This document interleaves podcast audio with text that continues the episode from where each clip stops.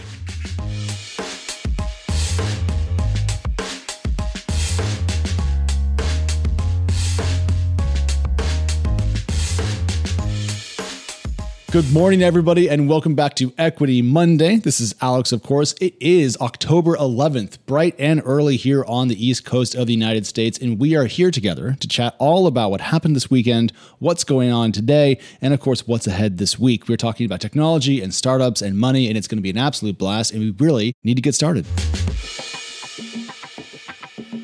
All right, let's kick off with a quick markets update. I know you need to know what's going on, so let's talk about it. American stocks are set to fall this morning. I will just go ahead and say that it is a partial holiday here in the United States, so some folks are off, and news out of America might be a little slower than usual. European stocks were mixed, Asian stocks were generally higher, especially technology shares from China. Now, that is a notable little detail because, as you know, regulatory pressure from the Chinese government has harmed the value of a great many Chinese technology companies that are public. So, to see a rally caught our eyes. So, what's going on? Well, it turns out that China's State Administration for Market Regulation, or SAMR, only fined Meituan, a Chinese technology behemoth, if you will, $534 million. Now, that fine is not cheap. A half billion dollars is never something to sneeze at, but if you were expecting a much steeper fine, it can actually appear to be a discount. So, shares of Meituan were up 8% in Hong Kong today. And if you don't know, Meituan Dianping, of course, is a Chinese food delivery giant. Of course, it does other stuff as well. Looking around elsewhere, let's see. After recent gains. Cryptos are pretty muted this morning. Bitcoin is at just around $56,000 and Ether is just under 3,600. All right, now the weekend.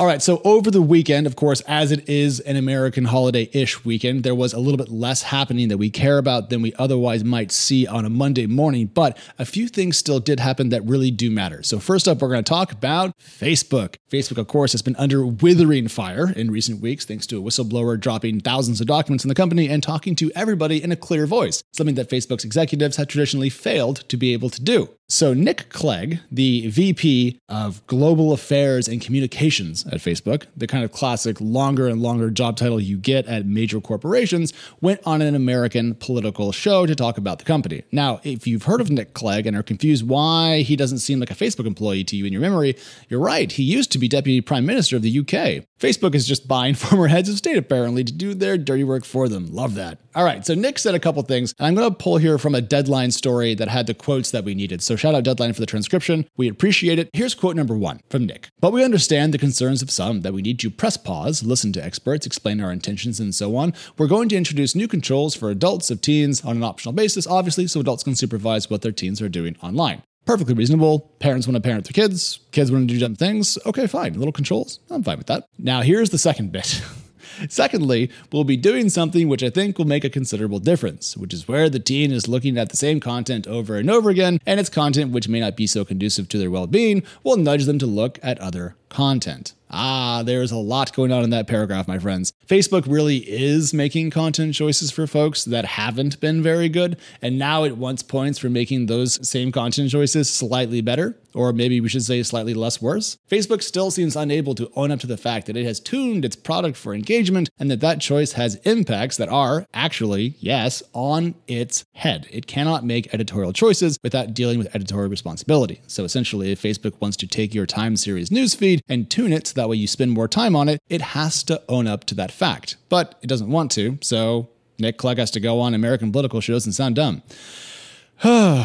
2021. All right, and then there's Tesla. Two things here. Quickly, an Indian minister asked that Tesla make cars in India to sell in India versus exporting them, say, from China, where Tesla does have a large footprint. Here's a question Are we going to see nationalization of EV production akin to data residency, like we see, you know, in the EU and China and so forth? Maybe, maybe not, but this did strike me as an interesting one. If Tesla has to go build factories in every major market, it's going to have less centralization, maybe less efficiency. Of course, the Indian market's huge, and so it makes sense to build cars there long term, but can't do everything at once. So I'm very curious to watch this story develop. Now, last thing about Tesla, of course, the full self driving beta 10.2 was delayed over the weekend. You may have seen a tweet about this, but I wanted to make sure that everyone kind of heard about it. It's not entirely clear what's going on here and why there's a final delay for this first kind of batch of drivers that are going to get access to it. But given that no one that I've read or heard from thinks this is actually full self driving, why is it called that? That's a question that I have for Tesla.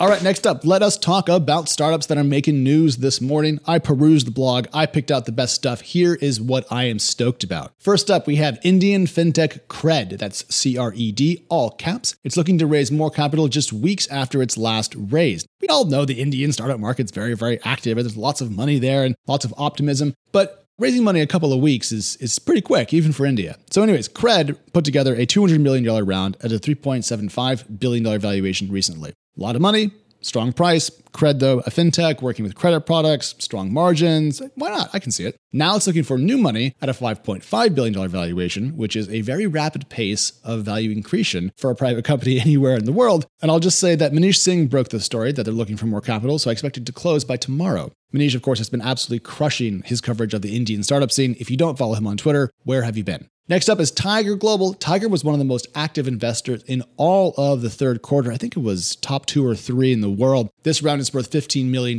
into Mono, spelled M O N O. And according to our own Tage Kene Okafor, Mono is, quote, an African startup that helps connect consumers' bank accounts to financial applications. Now, I've heard that pitch before, and it was from a company called Plaid, which you may have heard of. Plaid, of course, is a American fintech unicorn worth a bajillion dollars, almost sold to Visa for like $4.6 bajillion dollars, and then the government was like, no. And then Plaid was like, okay. And now it raised some more money. It's doing more stuff. But here's the thing about Plaid I haven't heard much from them lately in the last couple of months. And frankly, I haven't heard much through the grapevine either. So I'm kind of curious what's going on over at Plaid? Are they still growing as fast as they were? Why is no one bragging to me about that? Anyways, not a surprise to see Mono raising money. If it's doing this, went around its website this morning. It does feel like Plaid for Africa to a degree, which is a compliment to be clear, because Plaid's a pretty great company. So, anyways, if you know how fast Plaid's growing, email me. And to round us out, we're going to talk about France and we are going to talk about gaming. Gaming is one of my favorite things in the world, and France is a country. All right. So, just days after Voodoo acquired Beach Bum, that was, I think, an intra France gaming deal, another French gaming company has raised $50 million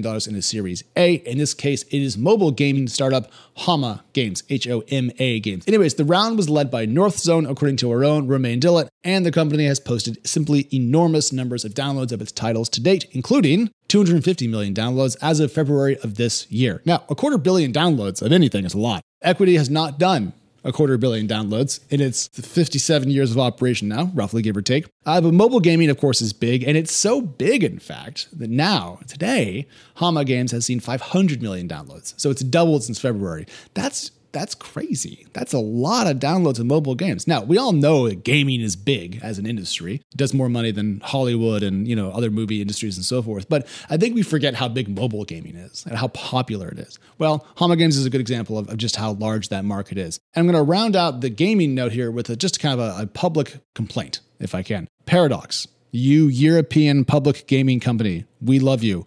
Where is Royal Court? All right, and that's your gaming news and your gaming complaints all in the same paragraph. Looking ahead, earnings this week, kind of early, not too much going on there. Keep an eye out for it. And also, we are going to see a busy week in the public markets. GitLab should direct list this week, so get excited about that. It's going to be a fascinating IPO, well, public offering really, for a fully remote company that competes with Microsoft. Interesting enough. And then, of course, AvidXchange will go public in a traditional IPO later this week, and NerdWallet filed as last week closed out. So, more to come about that particular IPO on the blog later this morning.